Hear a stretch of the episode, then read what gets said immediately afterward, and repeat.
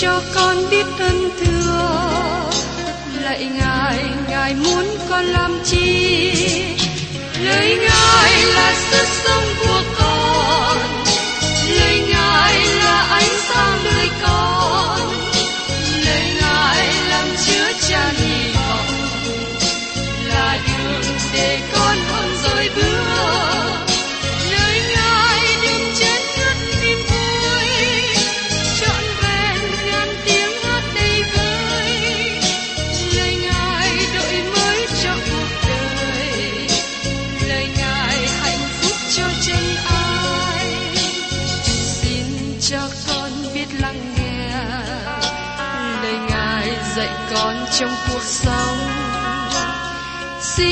cho con biết lắng nghe. Lời ngài từng theo bước đời con. Xin cho con biết sẵn sàng chờ đợi và vẫn nghe theo chúa. Xin cho con biết sẵn sàng thực hành lời chúa đã truyền ban Hân hoan chào mừng quý vị đến nghe chương trình Tìm hiểu Thánh Kinh. Đây là một chương trình học kinh thánh liên tục và hệ thống trong thời gian 5 năm. Chúng ta sẽ lần lượt khảo sát từ sáng thế ký cho đến khải huyền. Mục sư tiến sĩ McGee là người được Chúa dùng để sáng lập và thực hiện chương trình này. Ông tin rằng lời của Đức Chúa Trời có khả năng đáp ứng mọi nhu cầu cho tất cả mọi người trên thế giới, không phân biệt chủng tộc, văn hóa, trình độ tuổi tác hay phái tính. Ước mong quý vị theo dõi liên tục và giới thiệu cho thân nhân bạn hữu cùng đón nghe. Kính chào quý vị và các bạn. Trong chương trình tìm hiểu Thánh Kinh trước đây, tôi đã cùng với quý vị tìm hiểu về lời chào thăm và giới thiệu tổng quát của thư Führer thứ nhất. Chúng ta đã tìm hiểu trong câu 1 và câu 2. Tôi xin nhắc lại hai câu kinh thánh này trước khi chúng ta tìm hiểu đến phần kế tiếp. Führer, sứ đồ của Đức Chúa Giêsu Christ gửi cho những người kiều ngụ rải rác trong xứ bông, Galati, Cappadoc, Asi, Bithyni là những người được chọn theo sự biết trước của Đức Chúa Trời là Đức Chúa Cha và được nên thánh bởi Đức Thánh Linh đặng dân phục Đức Chúa Giêsu Christ và có phần trong sự giải quyết Ngài. Nguyện xin ân điển và bình an thêm lên cho anh em. Và trong chương trình tìm hiểu Thánh Kinh hôm nay, tôi sẽ cùng với các bạn tìm hiểu ở trong phê rơ thứ nhất đoạn 1 từ câu 3 đến câu 9 nói đến sự trong cậy trong sự thử thách. Bây giờ xin mời quý vị cùng xem trong đoạn 1 câu 3. Ngợi khen Đức Chúa Trời là cha Đức Chúa Giêsu Christ chúng ta. Ngài đã lấy lòng thương xót cả thể khiến chúng ta lại sanh, đặng chúng ta nhờ sự Đức Chúa Giêsu Christ sống lại từ trong kẻ chết mà có sự trong cậy sống. Thưa các bạn, từ ngữ ngợi khen này trong tăng ước không bao giờ được dùng cho con người. Đức Chúa Trời không ngợi khen con người, những con người ngợi khen Đức Chúa Trời, Ngài là cha. Trong văn hóa của chúng ta hiện nay, chúng ta thường nghe người cha ngợi khen đứa con, nhưng ít khi chúng ta nghe đứa con ngợi khen cha của nó. Nhưng chúng ta là con cái của Đức Chúa Trời, chúng ta ngợi khen Ngài là cha. Führer nói rằng, ngợi khen Đức Chúa Trời là cha Đức Chúa Giêsu Christ chúng ta. Ngài là cha của Chúa Giêsu Christ trong phương cách đặc biệt. Xin nhớ rằng, Chúa Giêsu làm sự phân biệt này khi Ngài nói với Mary Magdalene vào buổi sáng phục sinh. Đức Chúa Giêsu phán rằng, chớ rờ đến ta, vì ta chưa lên cùng cha, nhưng hãy đến cùng anh em ta, nói rằng ta lên cùng cha ta và cha các ngươi, cùng Đức Chúa Trời ta và Đức Chúa Trời các ngươi. Trong răng đoạn 20 câu 17 Ngài là cha của Chúa Giêsu Christ bởi vì vị trí của Ngài trong Đức Chúa Trời ba ngôi. Cả ba ngôi đều bằng nhau. Nhưng các bạn và tôi không thể gọi Ngài là cha, ngoại trừ trên căn bản mà Führer đề cập ở đây. Ngài sanh lại chúng ta. Từ ngữ sanh lại liên hệ đến công việc tái tạo của Đức Thánh Linh. Ngài sanh lại chúng ta trong sự trong cậy sống. Các bạn và tôi có hy vọng sống, và hy vọng này đặt nền tảng trên sự kiện về sự sống lại của Chúa Giêsu từ kẻ chết. Vì Đấng Christ sống lại từ kẻ chết bởi Đức Thánh Linh của Đức Chúa Trời, điều này đề cập thêm nữa về Đức Thánh Linh. Thưa các bạn, đây là lời ngợi khen Đức Chúa Trời ba ngôi. Đây là bài ca của chúng ta. Bởi vì chúng ta được sự sanh lại, được tái sanh, như chúng ta sẽ thấy đề cập trong câu 23. Anh em đã được sanh lại chẳng phải bởi giống hay hư nát, nhưng bởi giống chẳng hư nát là bởi lời hằng sống và bền vững của Đức Chúa Trời. Xin chú ý rằng, hy vọng mà chúng ta có đặt nền tảng trên quyết của Đấng Christ. Thân thể không có máu, không có quyết thì chết. Nó phải như vậy. Nếu cơ thể sống nhờ máu vận hành bên trong, các bạn và tôi ngày hôm nay có hy vọng sống bởi vì quyết của Đấng Christ đổ ra vì chúng ta. Ngài chịu chết để các bạn và tôi có thể sống. Bởi vì Ngài đã trả án phạt cho chúng ta. Nó là hy vọng sống, bởi vì Chúa Giêsu Christ đã sống lại từ cả chết. Phêrô nhấn mạnh trên sự sống lại của Đấng Christ. Sự phục sinh là đề tài lớn trong ngày lễ ngũ tuần và trong mọi sứ điệp của ông. Phêrô nói rằng tất cả mọi điều các bạn thấy ngày hôm nay là bởi Chúa Giêsu đã bị đóng đinh trên thập tự giá và sống lại từ kẻ chết. Khi Phêrô viết thơ này, ông đặt nền tảng trên sự phục sinh của Đấng Christ. Phaolô cũng là một điều giống như vậy. Ông nói rằng Chúa Giêsu đã giải cứu chúng ta khỏi sự án phạt. Ngài chết cho tội lỗi chúng ta, nhưng Ngài sống lại cho sự công bình của chúng ta để chúng ta có thể ở trong đấng Christ, được tiếp nhận trong con yếu dấu của Ngài để có thể đứng trước mặt Đức Chúa Trời. Ngài không đơn giản trừ đi tội lỗi của chúng ta. Ngài làm cho chúng ta trở nên công bình. Chúng ta đứng trước mặt Đức Chúa Trời trong sự công bình của Chúa Giêsu Christ. Führer diễn tả cho chúng ta những gì mà Đức Chúa Trời đã làm cho chúng ta trong quá khứ. Và giờ đây, ông đi đến tương lai. Mời quý vị cùng xem tiếp trong Führer thứ nhất, đoạn 1, câu 4. Ngài là cơ nghiệp không hư đi, không ô quế, không suy tàn, để dành trong các tầng trời cho anh em. Cơ nghiệp không hư đi, có nghĩa là không có gì có thể làm cho tổn hại, không bị ten xét, không bị mối mọt, không bị lửa làm cho hư hại. Không ô uế, bài tỏ đánh dấu hiệu không có quen ố, không lắm bùng dơ, không bị ô nhiễm bởi bất cứ điều gì. Chúng ta thừa hưởng sản nghiệp này một cách hợp pháp. Không suy tàn, chúng ta không thừa hưởng một sản nghiệp mà sau đó trở nên không giá trị. Giống như các chứng khoán, nó có giá trị trong lúc này, và sau đó khi thị trường tài chính thay đổi và trở nên không có giá trị nữa. Để dành trong các tầng trời cho anh em.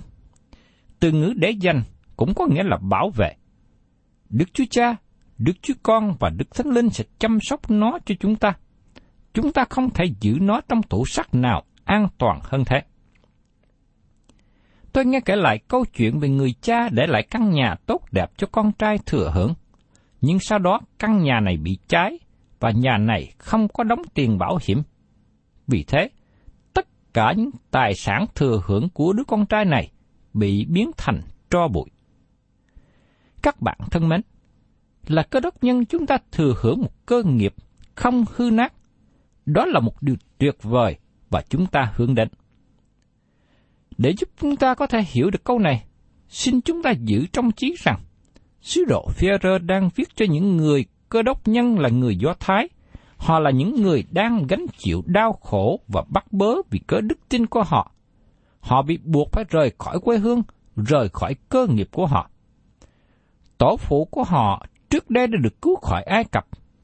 Họ đi du hành trong đồng vắng với hy vọng đất hứa ở phía trước họ. Họ ngợi khen Đức Chúa Trời là đấng tạo hóa của thế giới này, là đấng cứu chuộc. Do vậy, những người tin Chúa mà Phi-rơ đang viết thơ, kể cả các bạn và tôi hôm nay nữa, ngợi khen Đức Chúa Trời là cha của Chúa Giêsu Christ. Ngài là đấng chủ tể của mọi tạo vật mới và của sự cứu rỗi thuộc linh. Ngài cũng là hy vọng sống, và hy vọng đó sẽ không hề chết. Ngài đã sanh lại chúng ta và làm cho chúng ta trở thành con cái của Ngài qua công việc tái tạo của Đức Thánh Linh. Và thêm nữa, Ngài cũng dành sẵn cho chúng ta một cơ nghiệp. Nó không phải ở trên đất này, nhưng ở trên trời. Cơ nghiệp đó không hư nát, không phai tàn, và không có một kẻ thù nghịch nào có thể lấy nó khỏi chúng ta. Rất tiếc là thời đại của chúng ta ngày hôm nay, chúng ta không chú ý nhiều về tương lai, bởi vì chúng ta quá chú tâm vào hiện tại. Và kế tiếp, trong phía rơ thứ nhất đoạn 1 câu 5, là kẻ bởi đức tin nhờ quyền pháp của Đức Chúa Trời giữ cho, để được sự cứu rỗi gần hiện ra trong kỳ sao rốt. Sự nhấn mạnh ở đây nói đến sự gìn giữ bởi quyền phép của Đức Thánh Linh. Từ ngữ gìn giữ có thể là một từ ngữ tốt đẹp nhất mà chúng ta có ở đây. Bởi đức tin nhờ quyền phép của Đức Chúa Trời giữ cho.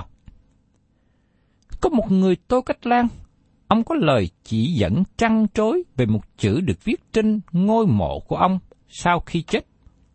Chữ đó được trích từ câu kinh thánh này của Führer, đó là chữ gìn giữ. Ông ấy là người bởi đức tin nhờ quyền phép của Đức Chúa Trời giữ cho, để được sự cứu rỗi gần hiện ra trong ngày sau rốt. Sứ đồ Phaolô cũng nói một điều giống như vậy trong Philip đoạn 1 câu 6. Tôi tin chắc rằng đấng đất khởi sự làm việc lành trong anh em sẽ làm trọn hết cho đến ngày của Đức Chúa Giêsu Christ. Ngày nay, chúng ta không thể sống đời sống cơ đốc nhân bằng cách đi theo một số lực lệ nhỏ nào của con người đặt ra. Bởi vì con người chúng ta vẫn còn bị chế ngự bởi bản tánh cũ, bởi tính xác thịt. Các bạn không thể nào thay đổi nó được. Có một phương cách mà các bạn có thể sống đời sống cơ đốc nhân là bởi quyền năng của Đức Thánh Linh và bởi vì các bạn được sự gìn giữ bởi quyền năng của Đức Chúa Trời. Từ ngày hôm nay cho đến khi chúng ta được đến trước mặt Ngài trên thiên đàng, chúng ta thấy tất cả mọi điều này được thực hiện trong mối quan hệ riêng tư với Chúa Giêsu Christ. Giờ đây, chúng ta đến một câu căn bản của thư Phêrô thứ nhất, đó là trong đoạn 1 câu 6. Anh em vui mừng về điều đó, dầu hiện nay anh em vì thử thách trăm bề buộc phải buồn bã ít lâu. Thưa quý vị, sự đau đớn và sự an ninh của cơ đốc nhân sanh ra sự vui mừng. Họ có thể làm được điều đó bởi công việc của Đức Chúa Trời ba ngôi. Đức Chúa Cha của chúng ta, theo sự nhân từ của Ngài, và vì Ngài rất nhân từ đã sanh lại chúng ta, ban cho chúng ta bản tánh mới và hy vọng sống bởi sự phục sinh của Đấng Christ từ kẻ chết. Và Ngài có cơ nghiệp tốt lành để dành sẵn cho chúng ta trong tương lai. Führer nói rằng, anh em vui mừng về điều đó. Sự vui mừng trong điều gì? Có phải vui mừng trong điều tốt không? Không. Nhưng trong sự thử thách trăm bề. Tại đây có hai từ ngữ được đặt đối nghịch nhau, vui mừng và thử thách. Führer nói cho chúng ta lý do tại sao để chịu đựng sự thử thách trong đời sống trên thế gian này. Sự thử thách khó khăn này không kéo dài so với cõi đời đời. Trong thời của chúng ta hiện nay, quá chú tâm về cuộc sống hiện tại. Tâm lý học và chủ nghĩa vật chất đã xen vào trong hội thánh. Vì thế, cơ đốc nhân cần phải cẩn thận giữ mình để khỏi bị lôi cuốn theo thế gian. Thay vì có quá nhiều mặc cảm, chúng ta nên nhìn ra đến với Đức Chúa Trời vĩ đại mà chúng ta đang có và sáng nghiệp tốt đẹp mà Ngài sẵn dành cho chúng ta nhận lãnh trong một ngày sắp tới. Chúng ta cần phải bỏ đi việc cố gắng cải thiện con người bằng năng lực của xác thịt. Đức Chúa Trời là đấng làm công việc cải thiện chúng ta. Ngài đã đấng làm cho chúng ta trưởng thành trong đời sống cơ đốc nhân.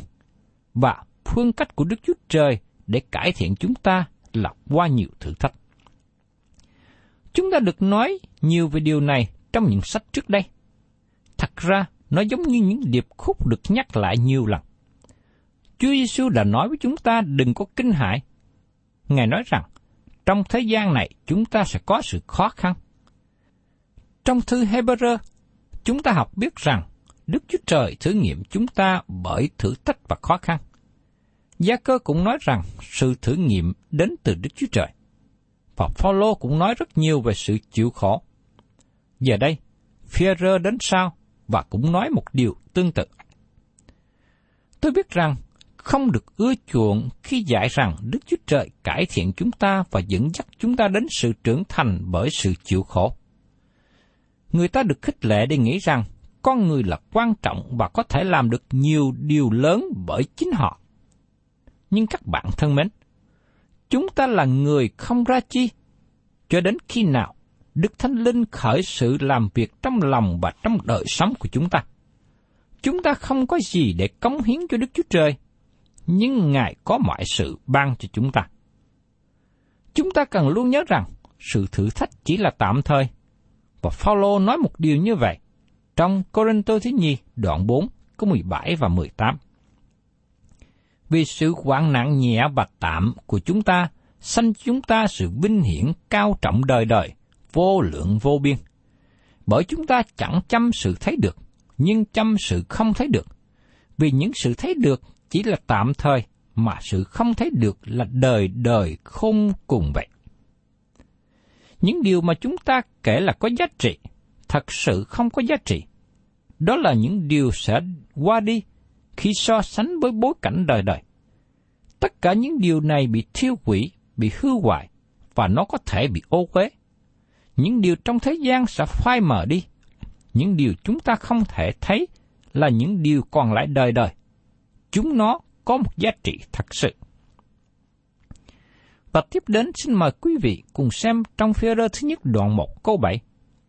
Hầu cho sự thử thách đức tin anh em quý hơn vàng hay hư nát, dầu đã bị thử lửa, sanh ra sự ngợi khen, tôn trọng, vinh hiển cho anh em khi Chúa Giêsu Christ hiện ra. Tại đây, Phêrô dùng một hình ảnh thí dụ thích đứng và ông dùng một từ ngữ rất tốt, đó là quý báu. Có một bà cụ tuổi khoảng 70, bà là một thánh đồ tốt của Đức Chúa Trời và bà dùng từ ngữ quý báu rất thường xuyên. Mọi sự đều quý báu đối với bà. Bà nói với tôi rằng, chương trình phát thanh trên radio rất quý báu. Các lời dạy trong Kinh Thánh rất quý báu. Người ta cho bà một gói quà, và bà kể nó quý báu. Bà nói rằng, bà có thì giờ quý báu để đi thăm viếng bạn hữu, và họ có những buổi ăn tối quý báu với nhau. Từ ngữ quý báu là một từ ngữ mà phụ nữ thường dùng. Nhưng chúng ta nghe lời của bà cụ này. Nhưng phía rơ là một ngư phụ cứng rắn, dài dạn. Ông nói rằng, sự thử thách đức tin trở nên quý báu. Ông dùng từ ngữ quý báu bảy lần trong thư tín này. Hầu cho sự thử thách đức tin anh em quý hơn vàng. Sau khi vàng được lấy ra khỏi mỏ vàng, nó được nấu trong lò lửa cho chảy ra. Mục đích không phải để quỷ diệt vàng, nhưng để làm cho vàng được tinh khiết. Sau khi bị đốt và chảy ra, nó trở thành vàng nguyên chất. Vào sau này, Führer cũng nói đến sự ứng dụng điều này liên hệ đến sự chịu khổ của Chúa chúng ta. Führer nói rằng, chúng ta được sự cứu chuộc không phải bởi vàng hay bạc, nhưng bởi một điều quý báu hơn, đó là bởi huyết của Chúa Giêsu Christ. Ngày nay, khi Đức Chúa Trời thử nghiệm chúng ta, Ngài đặt chúng ta trong lò lửa. Ngài không làm điều đó để hủy diệt chúng ta hay làm tổn hại chúng ta. Nhưng Ngài muốn có một điều nào đó tốt đẹp, giống như vàng được tinh khiết. Đó là một phương cách mà Ngài sẽ có được. Các bạn thân mến, Đó cũng là phương cách để phát triển đức tin của cơ đốc nhân. Trong thời gian thử thách, cặn bã sẽ bị đốt đi, vàng quý báu hiện ra. Đó là phương cách của Đức Chúa Trời. Đó là trường huấn luyện của Đức Chúa Trời. Chúng ta không nghe nhiều sự dạy dỗ này trong thời hiện nay. Thay vào đó, chúng ta được dạy rằng chúng ta cần trở nên trọn vẹn bởi chính mình. Nhưng các bạn thân mến, các bạn và tôi không thể nào tự mình trở nên trọn vẹn đầy đủ. Chúng ta chỉ đơn giản đến với Đức Chúa Trời như là tội nhân, và Ngài cứu chuộc chúng ta bởi ân điển của Ngài qua quyết báo của Chúa Giêsu Christ. Và sau đó, Ngài muốn sống trong đời sống của chúng ta. Ngài cố gắng dạy chúng ta qua sự thử thách. Ngài kéo chúng ta lại gần Ngài. Không có con đường nào ngắn dẫn chúng ta đến sự trưởng thành. Tất cả con đường ngắn và phương pháp mới dẫn chúng ta đến sự chết. Chỉ có một điều dẫn chúng ta đến sự trưởng thành thật sự là sự thử nghiệm đức tin mà Đức Chúa Trời cho phép xảy đến cho chúng ta. Phêrô nói rằng, hầu cho sự thử thách đức tin anh em quý hơn vàng hay hư nát, dầu đã bị thử lửa, sanh ra ngợi khen, tôn trọng, vinh hiển cho anh em khi Đức Chúa Giêsu Christ hiện ra. Tôi tin rằng, vào lúc Chúa Giêsu hiện ra, chúng ta cảm tạ Đức Chúa Trời về sự thử thách của chúng ta. Thật ra, chúng ta muốn có nhiều kinh nghiệm như vậy, bởi vì khi chúng ta ở trong sự hiện diện của Ngài, chúng ta sẽ thấy giá trị của nó. Xin hãy nghĩ đến các thử thách mà các sứ đồ đã trải qua. Simon Ferrer khi viết thế này, ông biết rằng việc đóng đinh đang chờ đợi ông. Ông nói rằng sự thử thách sanh ra vàng quý báu. Khi chúng ta ở trong sự hiện diện của Đấng Christ, đó là điều chúng ta cần hướng đến. Giờ đây, Phaolô nói chúng ta đến một điều quý báu nữa. Mời quý vị cùng xem ở trong phía rơ thứ nhất đoạn 1 câu 8. Vì Ngài là đấng anh em không thấy mà yêu mến, dầu bây giờ anh em không thấy Ngài, nhưng tin Ngài và vui mừng lắm một cách không xiết kể và vinh hiển. Câu này có thể có ý nghĩa lớn cho chúng ta. Xin nhớ rằng, phía rơ đã thấy Chúa Giêsu một cách riêng tư và đã cùng du hành với Ngài trong ba năm. Phía rơ đã thất bại nhiều lần trong thời gian này. Vào một buổi sáng trên bờ biển Galilee, Chúa Giêsu hiện ra và chuẩn bị buổi ăn sáng cho những người đi đánh cá suốt đêm. Tôi nghĩ rằng Chúa Giêsu đang chờ đợi để nói chuyện với Phi-rơ. Tôi nghĩ Chúa Giêsu có thể nói, Phi-rơ, ta không tin cậy ngươi nữa. Tại sao ngươi đã chối ta? Ta sẽ bỏ ngươi qua một bên. Ta không dùng ngươi nữa. Nhưng không, Chúa Giêsu không nói như vậy. Thay vào đó, Ngài nói với Phi-rơ, Simon con Juna, ngươi yêu ta chăng? Câu hỏi này của Ngài là, ngươi yêu ta chăng? Pierre trước đây là người nói khoác lác, nhưng giờ đây ông không còn như vậy nữa. Và cuối cùng, Pierre đã kêu lên, Lại Chúa, Chúa biết hết mọi sự, Chúa biết rằng tôi yêu Chúa.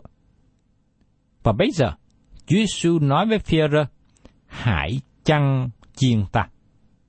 Và sau đó, chính Pierre được dùng để giảng trong ngày lễ ngũ tuần. Giờ đây, Phêrô nói với các bạn và tôi, Ngài là đấng anh em không thấy mà yêu mến.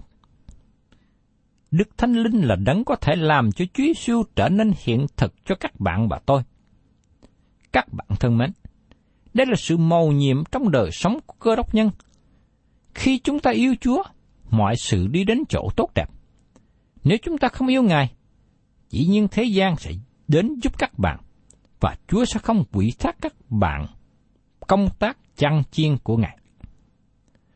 Phêrô nói rằng, dù bây giờ anh em không thấy Ngài, nhưng tin Ngài và vui mừng lắm một cách không xiết kể và vinh hiển.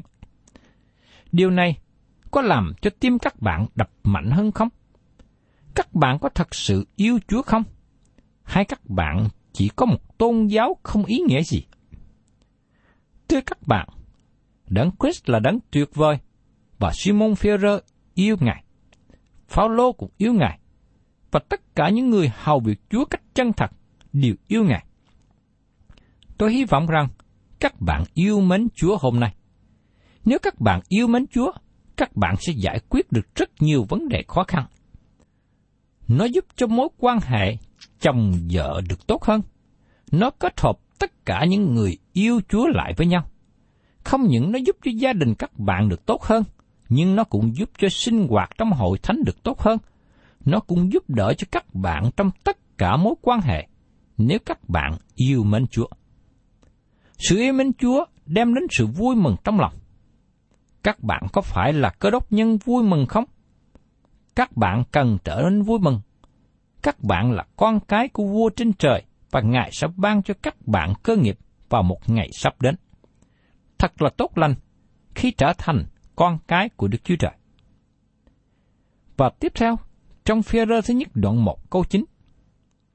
Nhận được phần thưởng về đức tin anh em là sự cứu rỗi linh hồn mình. Sự cứu rỗi là đề tài lớn trong cụ ước. Tất cả tiên tri và sứ đồ đều làm chứng về lẽ thật này. Điều này đem đến sự khích lệ cho người Do Thái đang sống rải rác tại nước ngoài và họ đang gánh chịu đau khổ về đức tin. Thân chào tạm biệt quý vị và xin hẹn tái ngộ cùng quý vị trong chương trình Tìm hiểu Thánh Kinh kỳ sau.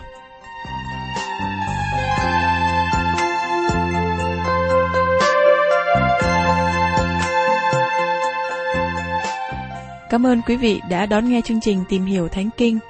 Nếu quý vị muốn có loạt bài này, xin liên lạc với chúng tôi theo địa chỉ sẽ được đọc vào cuối chương trình. Kính chào quý thính giả.